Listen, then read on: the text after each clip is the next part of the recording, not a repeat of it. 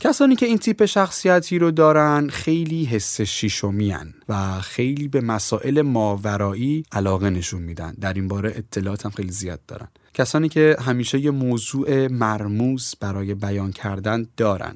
البته اگه تمایلی به صحبت کردن با شما داشته باشن. اونا افراد دورشون رو گزینش می‌کنن و به دلیل نگاه عمیقشون از ارتباطات زیاد به شدت دور هستن. بعدشون میاد از این چیز. خیلی اوقات هم دیدشون به سایر آدم ها نگاه به حماقت و جهله از دید خودشون هر نگاه سطحی و گاهن هر شادی یه نگاه پوچه. اونا جدای از حس ششم قوی که دارن از شهود خیلی بالایی هم برخوردارن. گاهی انگار بهشون وحی میشه و خیلی این الهامات رو جدی می‌گیرن خیلی نشونه ها رو جدی می‌گیرن و خیلی از اصلا مسیرهای زندگیشون رو همونها بنا می‌کنن و با همون میرن جلو. البته این رو هم بگم که اینها جدای از این مطلب خیلی به ادبیات و فلسفه و منطق و در کل علوم انسانی علاقه مندن خیلی هاشون هم که به سمت شاعری و ادبیات میرن معمولا شاعرهای فلبداهه میشن. یا انگار یه شعری بهشون الهام میشه. اصطلاحا به اینجور شاعرها میگن شاعرهای جوششی.